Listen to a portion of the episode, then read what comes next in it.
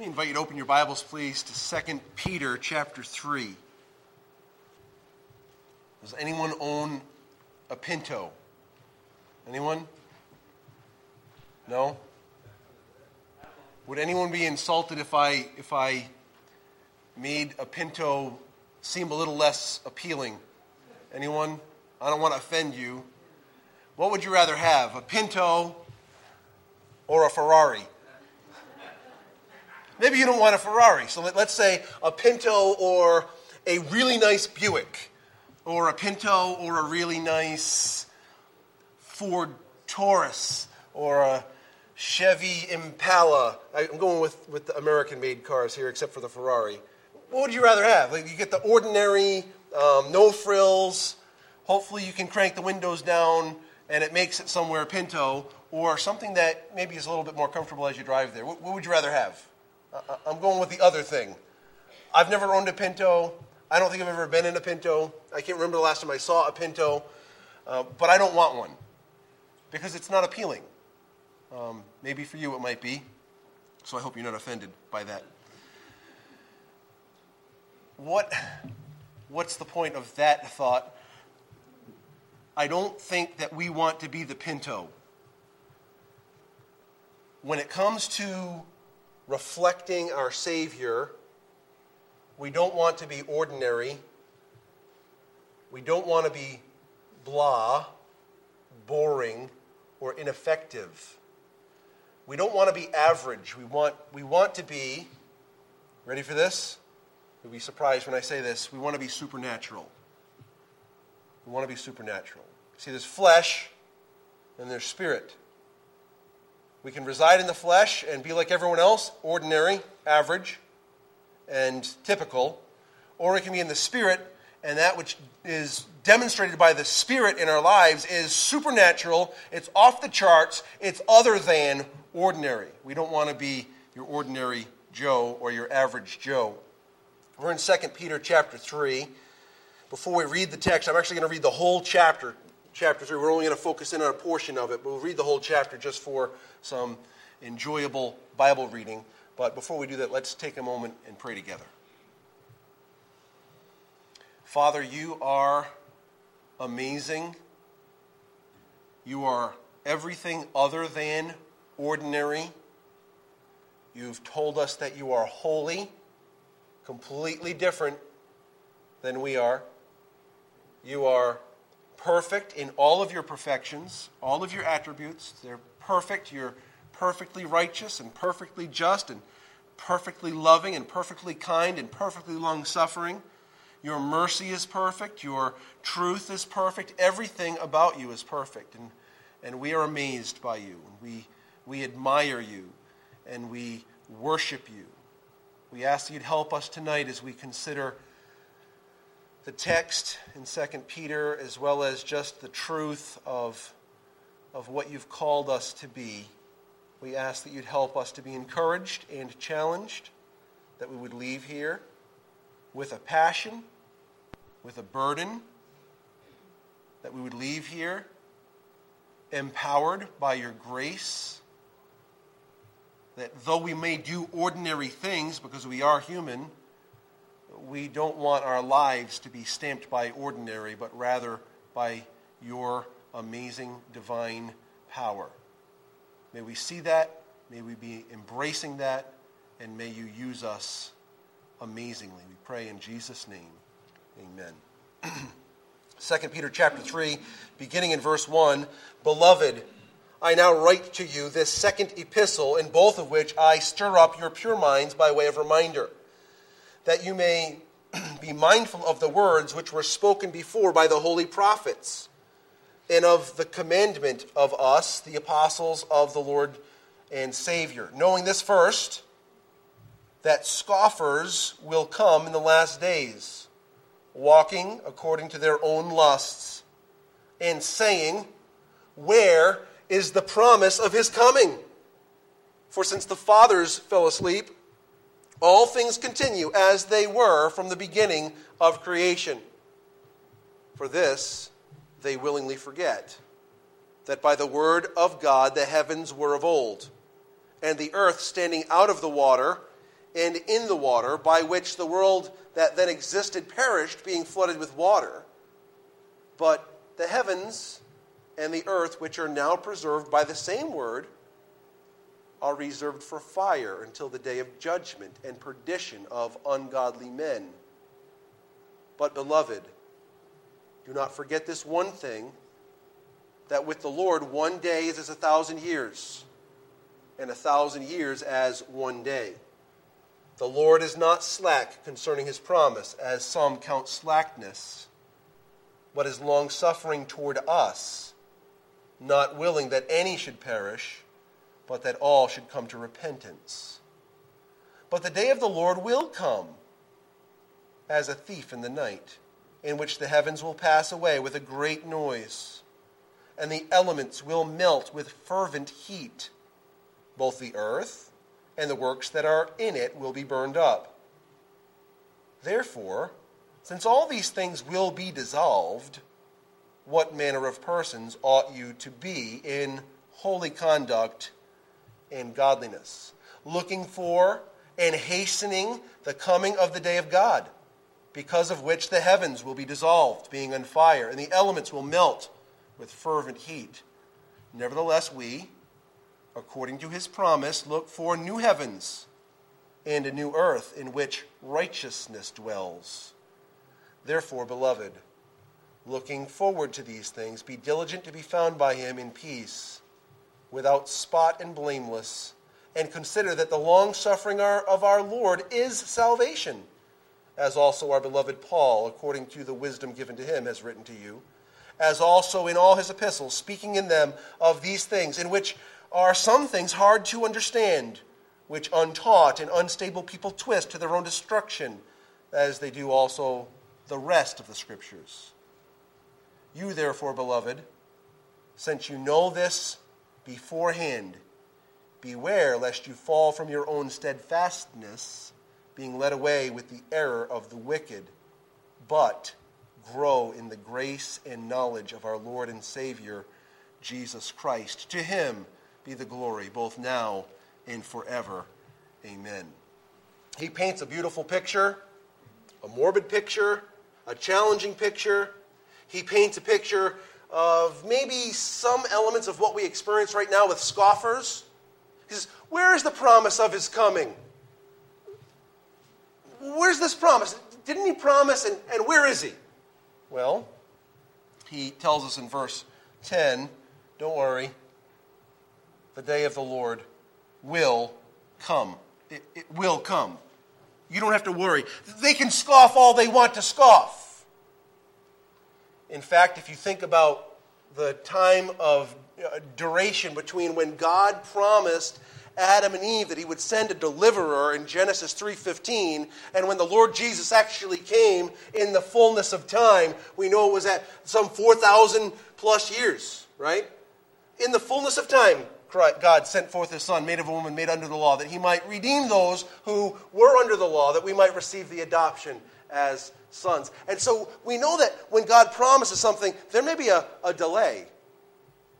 There may be a delay, but there will not be a default. True? So there may be questions. People may doubt the coming of the Lord, but God says, the Lord will come. The day of the Lord will come as a thief in the night. And so he starts to talk about what that day of the Lord will look like. It, it seems unpleasant. I'd say it starts off pretty unpleasant and it ends pretty pleasantly, doesn't it? It starts off with fire and, and judgment and the elements melting and, and the, the earth being dissolved. I'd say the concept there is more a reconstitution where the, the, the very earth itself is, is burned to the point where uh, all of the current elements are not as they currently are. The curse will be burned off essentially, and God reconstitutes that same uh, earth, and, and it's a new creation, a new earth that is, is beautiful and perfect again. So there's this judgment coming. All these elements will melt with a fervent heat. What we're interested in are some of these directives, for instance, in verse 11. Therefore, since all these things will be dissolved, since this is going to happen, since this day of the Lord will come, and this judgment will come, and all that we see and hear and feel and touch and taste all of this will be dissolved and be different, since all of this will be, what manner of persons ought you to be? Now, that's an interesting question, and he's not talking about he's not talking about average stuff. When you see this phrase used throughout the scripture, and, and it's used, this concept of what manner of, what manner of, you'll notice that it's usually very exclamatory. I want to I want to look at a couple of these passages. Take a look at Matthew chapter 8 for a moment. We'll start reading in verse 23. And Matthew pens these words Now, when he got into a boat, his disciples followed him, and suddenly a great tempest arose on the sea, so that the boat was covered with waves. But he was asleep. Then his disciples came to him and awoke him, saying, Lord, save us, we are perishing. But he said to them, Why are you fearful, O you of little faith? Then he arose and rebuked the winds and the sea, and there was a great calm. So the men marveled, saying, What can this be? This is the same exact phrasing that, that uh, Peter used in 2 Peter chapter 3. What, what can this be that even the winds and the sea obey him? They're not sitting there saying, oh, I wonder what this is all about. What do you think the expression on their faces, what were their expressions like when they said, What is all of this? What manner of person is this that he says, Peace be still, and the sea is calm? What kind of person is this? That's an exclamatory question. It's extraordinary. Take a look over at Mark chapter 13. If you've been into the mountains, either in New Hampshire, Vermont, Maine, uh, or maybe if you've been to the, the Grand Canyon, or if you've been on the other side, all the way over to the west coast, and you are on uh, Big Sur in California, and you look out and you can see the water, or any one of these places, you can see the mountains, you can see the valley, you can see the Grand Canyon, you see any one of these things. When you look out there and you look at it and, and you say, well, that's pretty nice. Is, is that what you say? This last um, October, we went up to New Hampshire and we went to a, a, place that we, we rent from time to time. It's called Steele Hills Resort. And we had this, this room, and we were kind of disappointed. We were in the, a different building than we wanted to be in. This is called um, First World Problems. we went and we got into the room, went down the stairs, and we're like, okay, well, we're over here.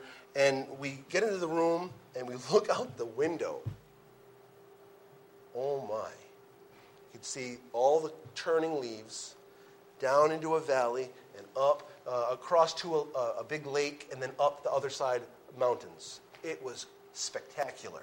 Every morning we woke up and we had to look at that. It was amazing. You say, oh, that's, that's pretty nice. That, that's not how you express things, right? When you see something that's spectacular, there's, there's a kind of an exclamation that comes forth. Well, take a look here in Mark chapter 13. The disciples are with Jesus on the Temple Mount, and here's what they say. Then, as he went out of the temple, one of his disciples said to him, Teacher, see what manner of stones and what buildings are here? You see what he's, he's saying? This is magnificent. Look at this place. Same phraseology as back in 2 Peter chapter 3. Take a look over at Luke chapter 1, verse 26.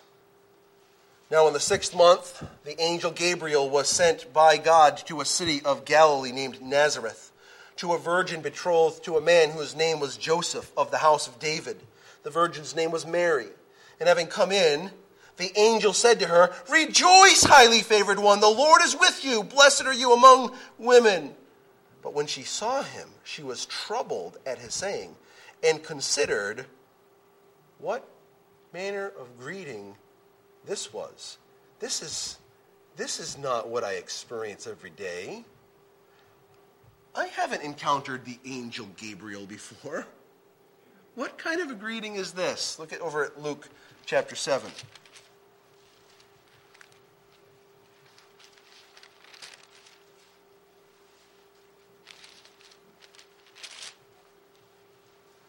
Luke 7,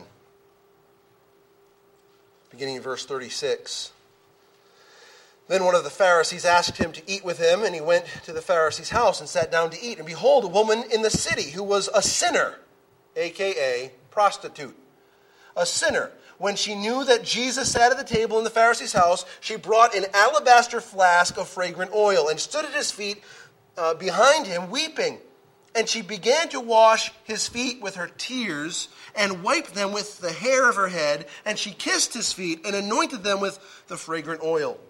Now, when the Pharisee who had invited him saw this, he spoke to himself, saying, This man, if he were a prophet, would know who and what manner of woman this is who, touch, who is touching him, for she is a sinner. You know what? She, this is not just your typical girl.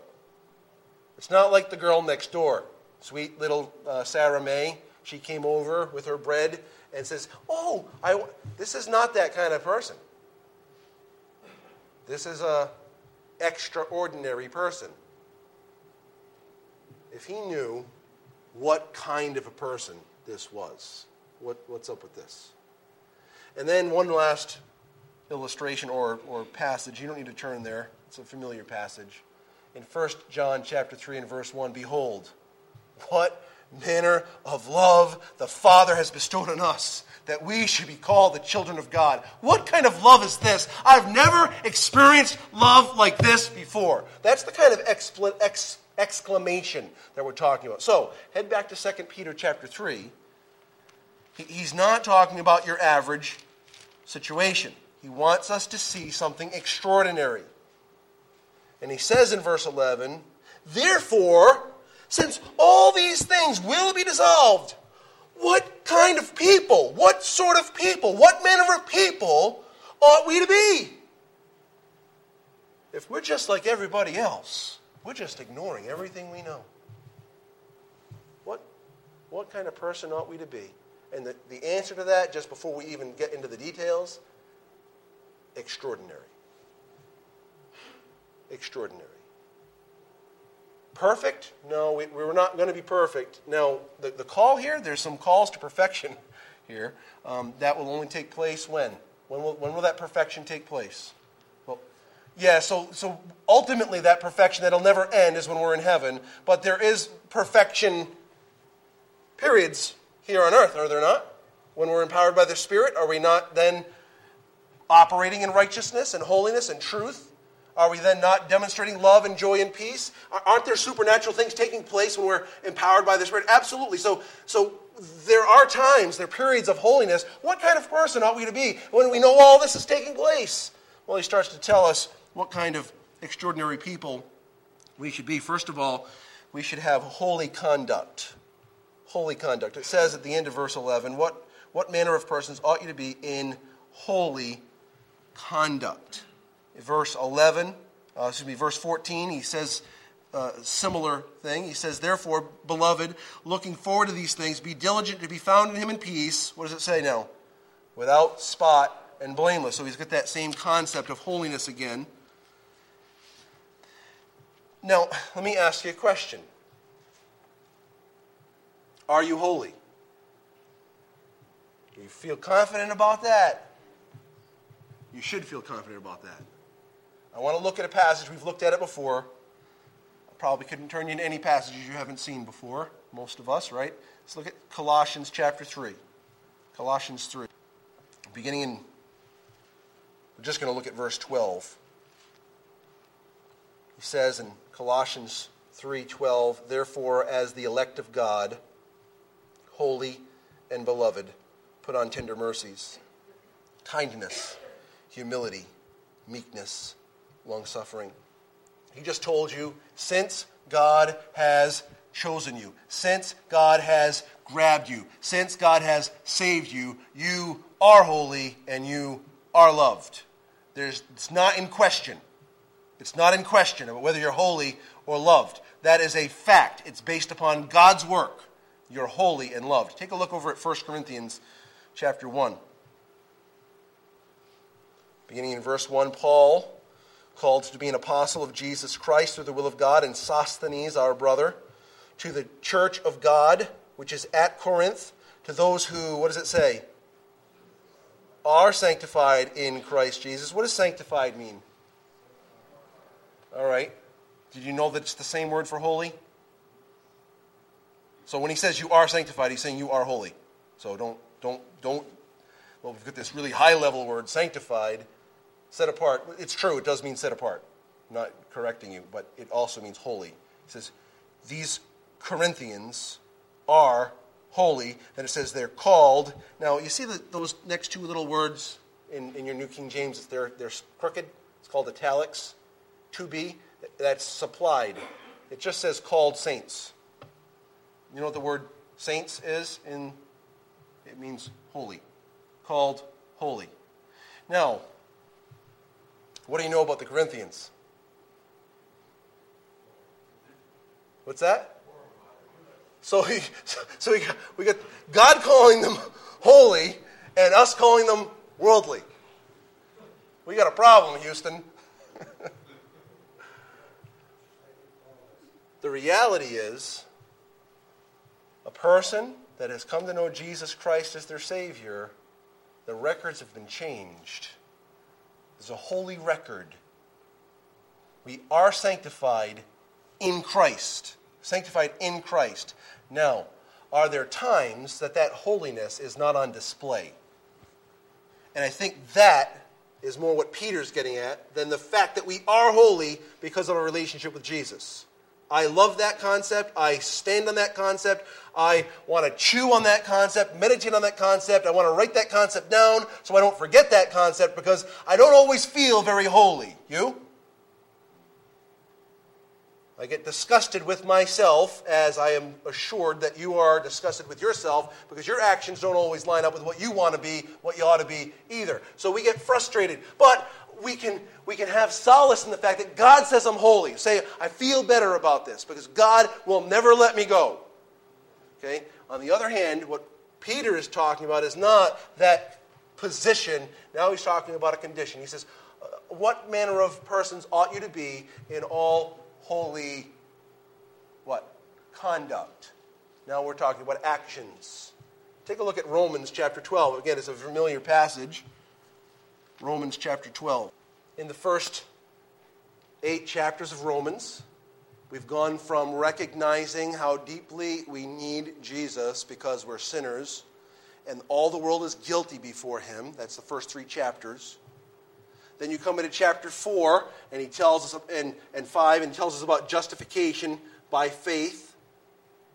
And then he gets into chapter 6, 7, and 8, and he talks about the fact that we have a, a, a, this position with God, and we don't have to be dominated any longer by our flesh.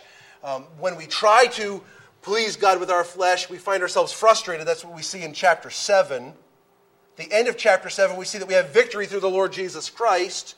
Chapter 8, he, he gives us that, that interplay between the, the flesh and the spirit, and he talks about how we can fulfill the righteous demands of the law by the spirit. So this is good. We're finding out about sanctification in chapter 6, 7, and 8. Then 9, 10, and 11, we see God's sovereignty. Then he comes to chapter 12, having established all this about our position and our relationship to God, and now he starts to, to put the, the, the practical out there where the rubber meets the road, and he says in verse 1 of Romans chapter 12, I beseech you, therefore, brethren, by the mercies of God, or in accordance with the mercies of God, that you present your bodies a living sacrifice. One of the characteristics of that living sacrifice is that it must be what? Holy, acceptable to God which is your reasonable service. And do not be conformed to this world, but be transformed by the renewing of your mind, that you may prove what is that good and acceptable and perfect will of God. He tells us we need to, we need to give ourselves, but he doesn't just take any old offering. Right? What kind of offerings did he take in the Old Testament? Spotless. Spotless.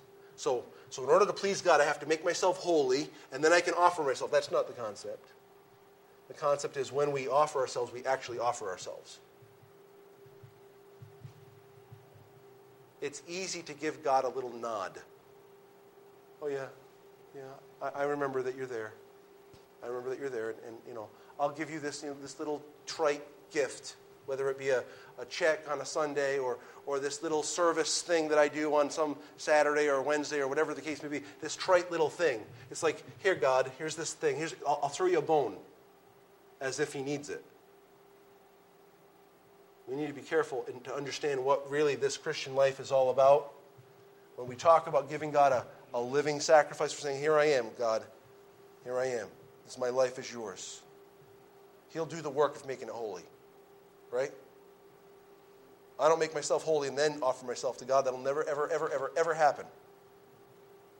I give myself to God. Let Him take care of the holiness. Peace.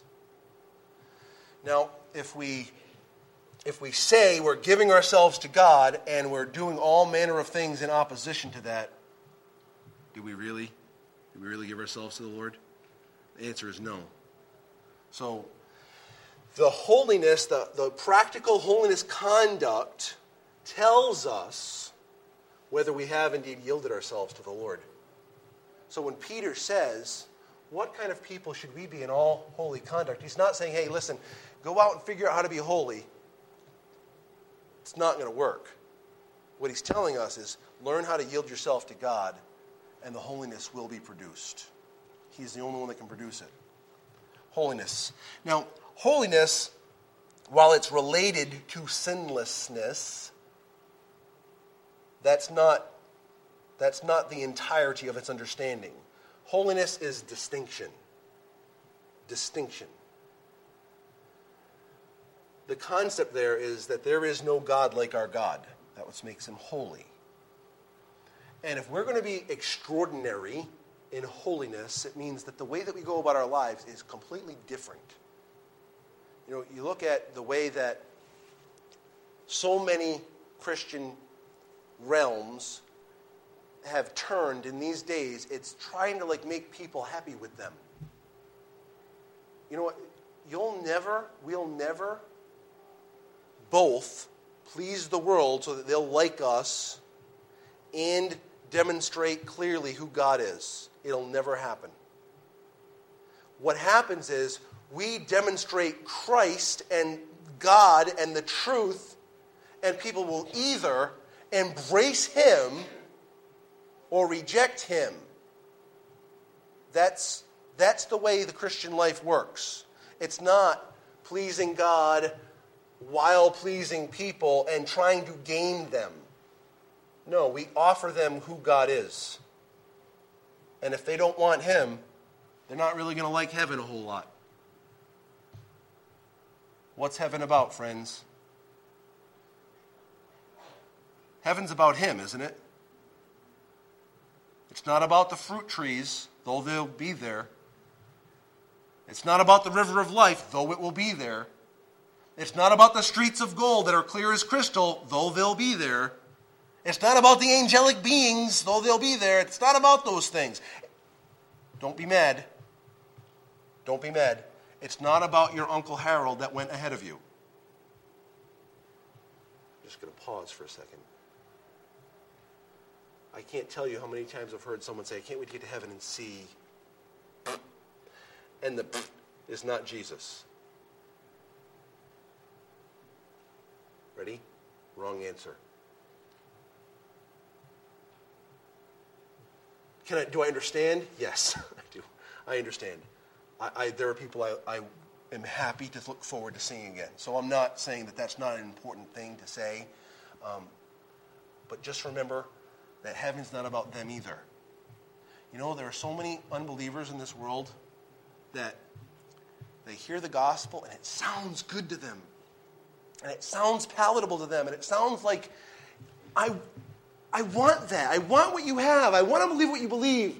But if I believe that, I have to say that mom or dad or uncle or Sarah, you know, these people, uh, they're not going to be there. So if I, if I believe what you believe, then then heaven really can't be heaven at all. And that's because they don't know who God is.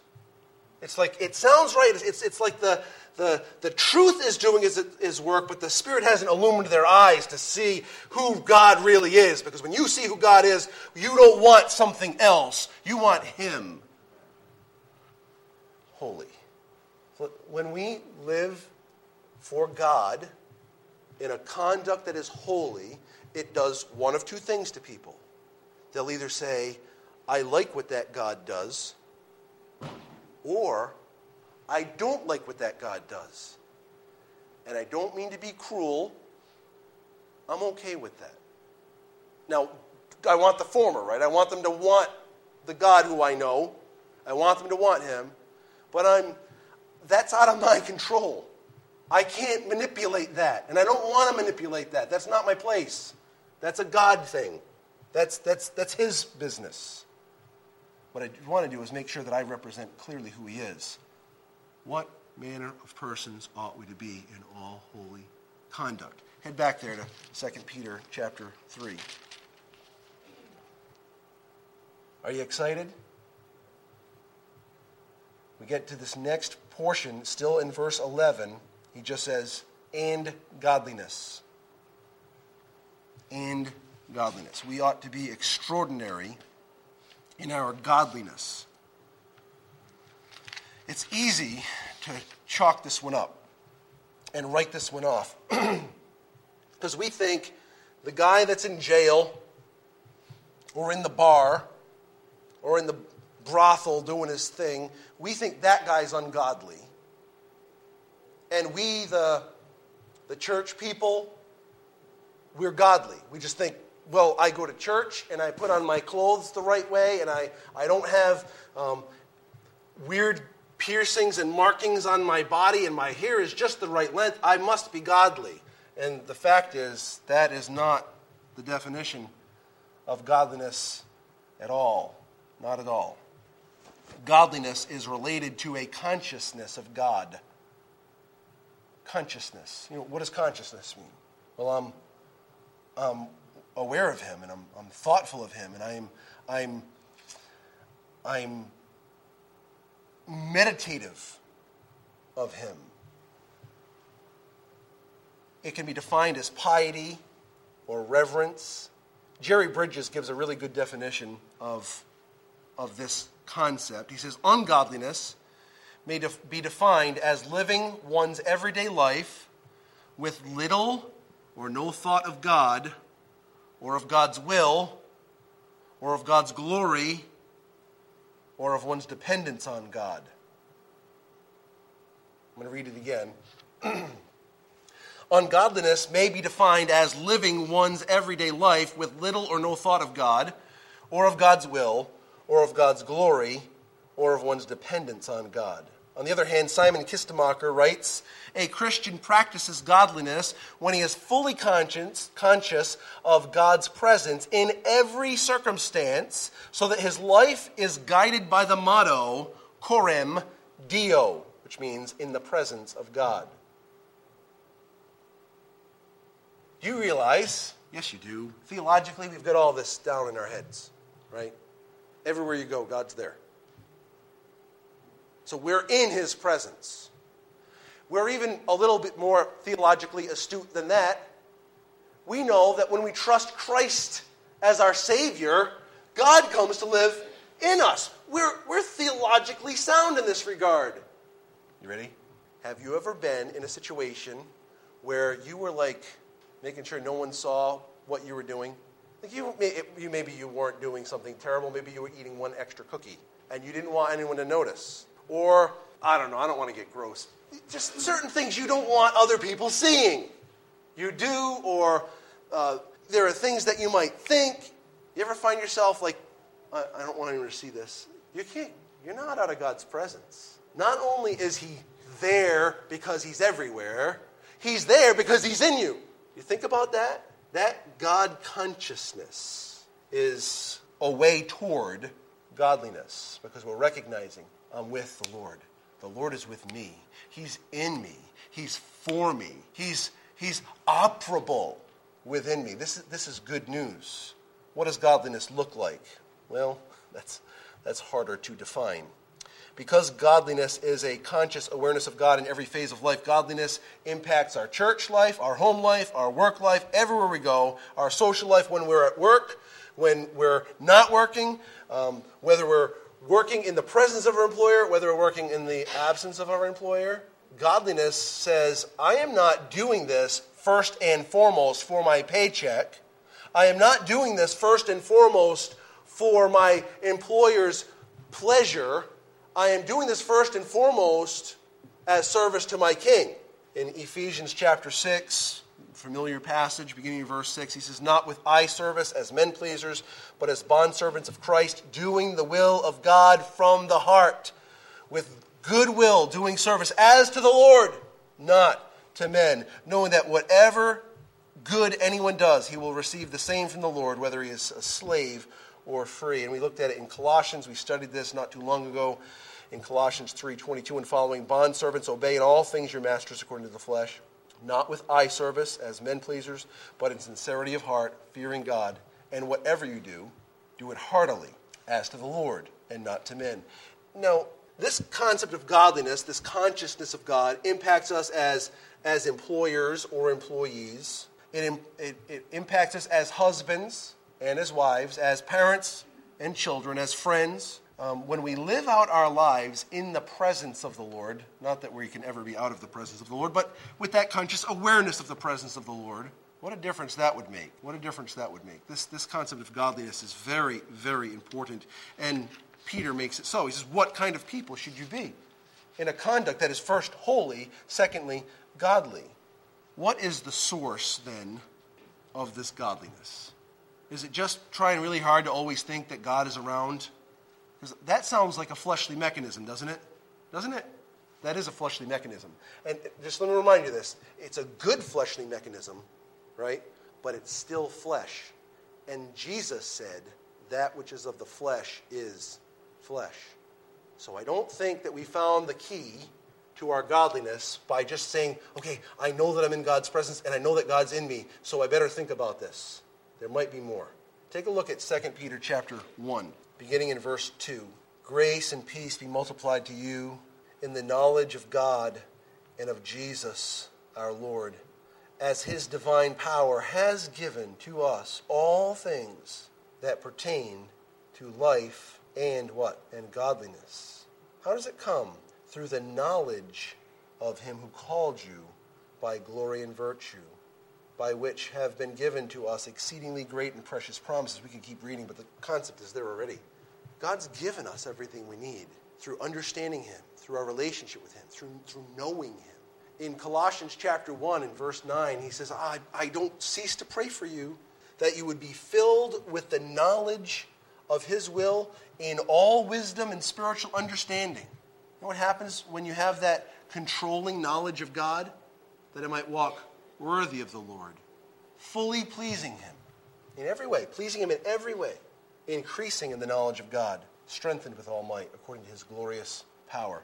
The, the godliness that we seek comes from him by knowing him. You can't hope to live the Christian life without knowing the Word. There's a reason he gave it to us. It's, it's something we should nourish or, um, thirst after and hunger after as a newborn babe thirsts after the pure milk of the word, right? Uh, excuse me, after, after milk. So we've got this, this concept that, that there's this thirst and hunger. If you look at contrasting 2 Corinthians chapter 3, the last few verses, 16 through 18, and James chapter 1 and verse 25, what you'll notice is the longer we keep our eyes fixed on what God has given us, the Spirit of God does something amazing.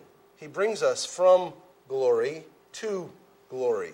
It happens by the Spirit of the Lord. He uses the Word, and what He does is He nurtures us and He nourishes us, and He gives us this godly affection. It doesn't come from us. There are elements that are important, though. Getting in the Word, being together like this. Some people don't value this. You obviously do. Most of you are here every Sunday night, every Wednesday night, every opportunity that you have. The reason that that's so important is not because it's, it's this religious, oh, I have to be there because it's, it's, I'll be a good doobie if I come. It's, first of all, you recognize that you're worshiping God right? That's the first thing. Secondly, you realize you can minister to other people by being here. You may not even have the perfect magic words to give them, but you're here and you're ministering to them by your presence. Secondly, or, or thirdly, you're, you're learning God's word. You're letting God's word enter in. And you know what the psalmist said? Your word I have hidden in my heart that I might not sin against you. This is, this is important. So we allow God's word to do this work. How do I become godly? Well, I don't think that there's an answer to that per se, other than this concept that we're talking about, this meditation.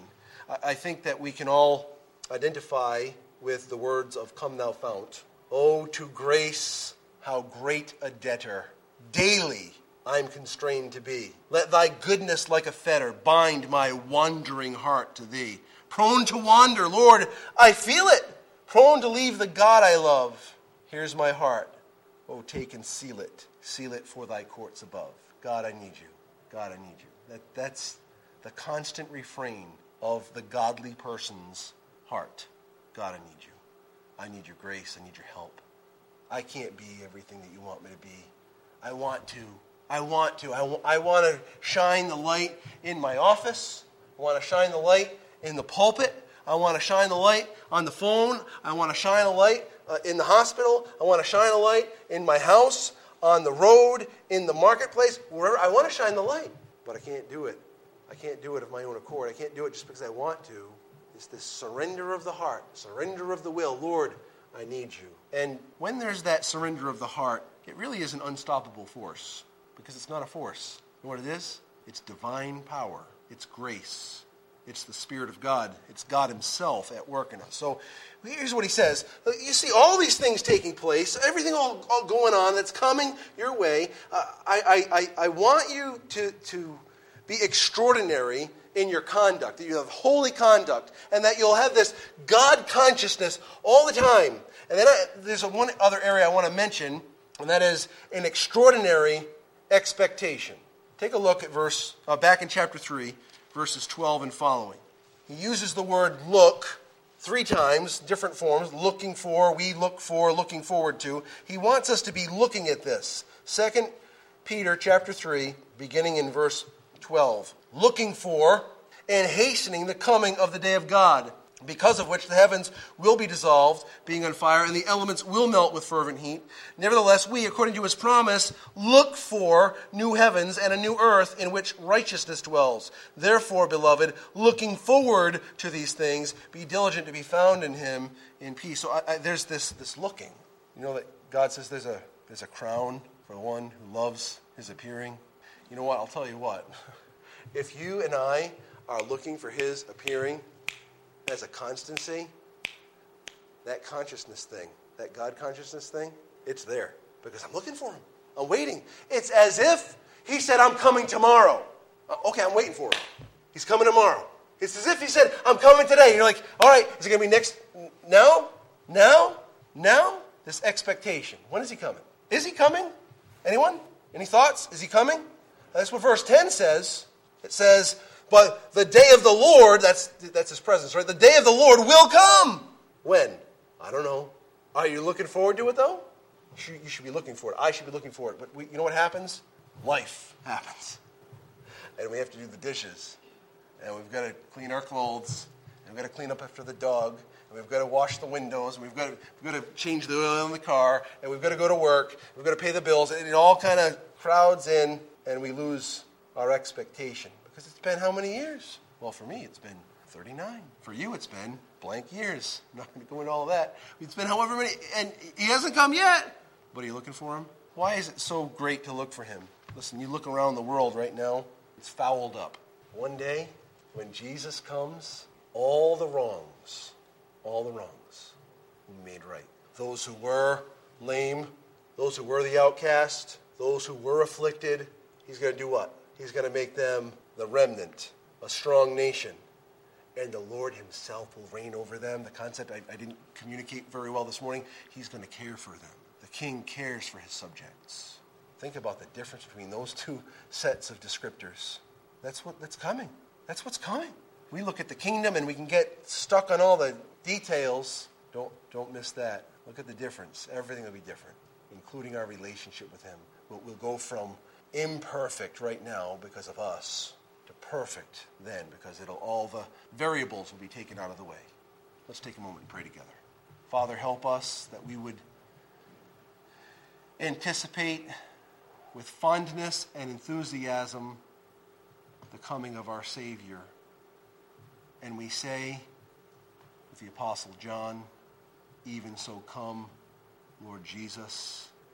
We pray as the Lord Jesus exemplified in his prayer, your kingdom come, your will be done.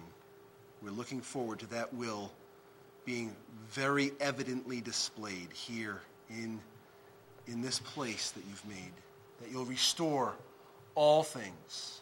The curse will be removed, sorrows and pain gone, and joy unspeakable and full of glory.